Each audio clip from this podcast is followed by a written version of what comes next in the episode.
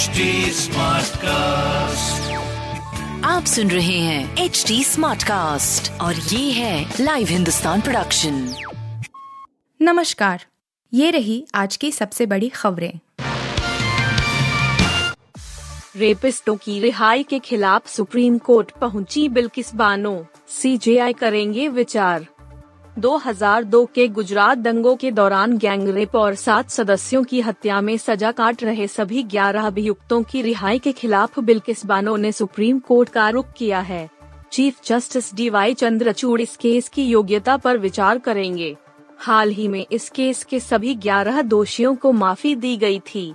15 अगस्त को जसवंत नाई, गोविंद नाई, शैलेश भट्ट, राधेश्याम शाह, विपिन चंद्र जोशी केशरा भाई वोहानिया, प्रदीप मोरडिया बाका भाई वोहानिया राजू भाई सोनी, मितेश भट्ट और रमेश चांदना को गोधरा उपकारागर से रिहा किया गया था।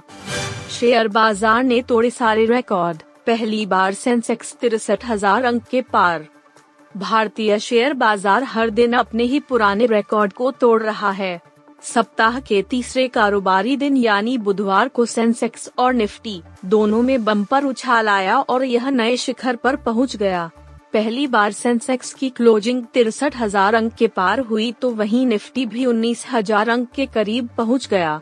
कारोबार के दौरान सेंसेक्स ने तिरसठ हज़ार तीन सौ तीन दशमलव शून्य एक अंक के स्तर को टच किया, जो इंडेक्स के अब तक का उच्चतम स्तर है। निफ्टी की बात करें तो यह अठारह अंक के स्तर पर आकर ठहरा। कारोबार के दौरान निफ्टी ने अठारह हज़ार आठ सौ बीस अंक के स्तर को टच किया। कश्मीर फाइल्स पर दिए बयान विवादित पर अडिग Israeli film maker Nadav Lapid. Israeli film maker Nadav Lapid ने द कश्मीर फाइल्स फ़िल्म पर दिए गए अपने बयान का बुधवार को बचाव किया। साथ ही उन्होंने ज़ोर देकर कहा कि किसी को तो आवाज़ उठानी पड़ेगी। बता दें कि गोवा में तिरपनवे भारतीय अंतर्राष्ट्रीय फिल्मोत्सव इफ्फी के आखिरी चरण में उस समय विवाद खड़ा हो गया जब अंतर्राष्ट्रीय जूरी के प्रमुख और इजरायली फिल्मकार नदव लापिड ने द कश्मीर फाइल्स फ़िल्म को भद्दी और दुष्प्रचार वाली बताया। उनके इस बयान से बखेड़ा खड़ा हो गया।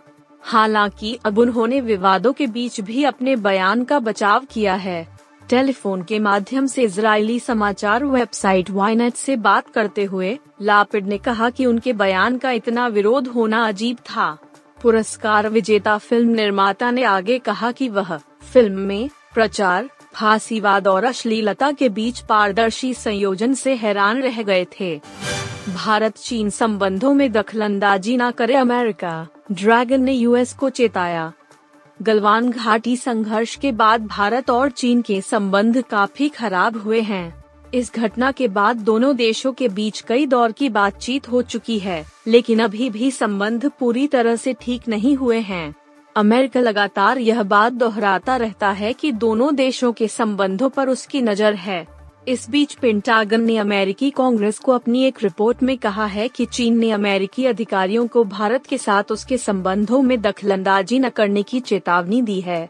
पेंटागन ने अपनी रिपोर्ट में यह भी कहा है कि वास्तविक नियंत्रण रेखा एलएसी पर भारत के साथ अपने गतिरोध के दौरान चीनी अधिकारियों ने संकट की गंभीरता को कम करने की कोशिश की है।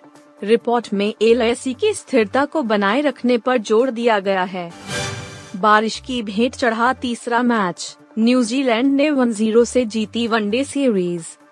भारत और न्यूजीलैंड के बीच खेली गई तीन मैचों की वनडे सीरीज़ का आखिरी मैच बुधवार को बारिश में धुलने के बाद न्यूजीलैंड ने सीरीज़ वन ज़ीरो से जीत ली। भारत ने पहले बल्लेबाजी करते हुए न्यूजीलैंड को 220 रन का लक्ष्य दिया। न्यूजीलैंड ने इसके जवाब में 18 ओवर में एक विकेट के नुकसान पर 104 रन बना लिए, जिसके बाद बारिश ने हेगले ओवल पर दस्तक दे दी।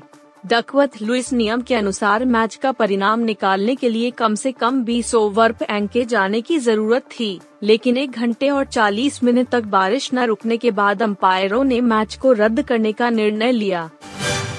आप सुन रहे थे हिंदुस्तान का डेली न्यूज़ रैप। जो एच टी स्मार्ट कास्ट की एक बीटा संस्करण का हिस्सा है। आप हमें फेसबुक ट्विटर और इंस्टाग्राम पे एट एच टी या podcasts@hindustantimes.com पर ईमेल के द्वारा सुझाव दे सकते हैं।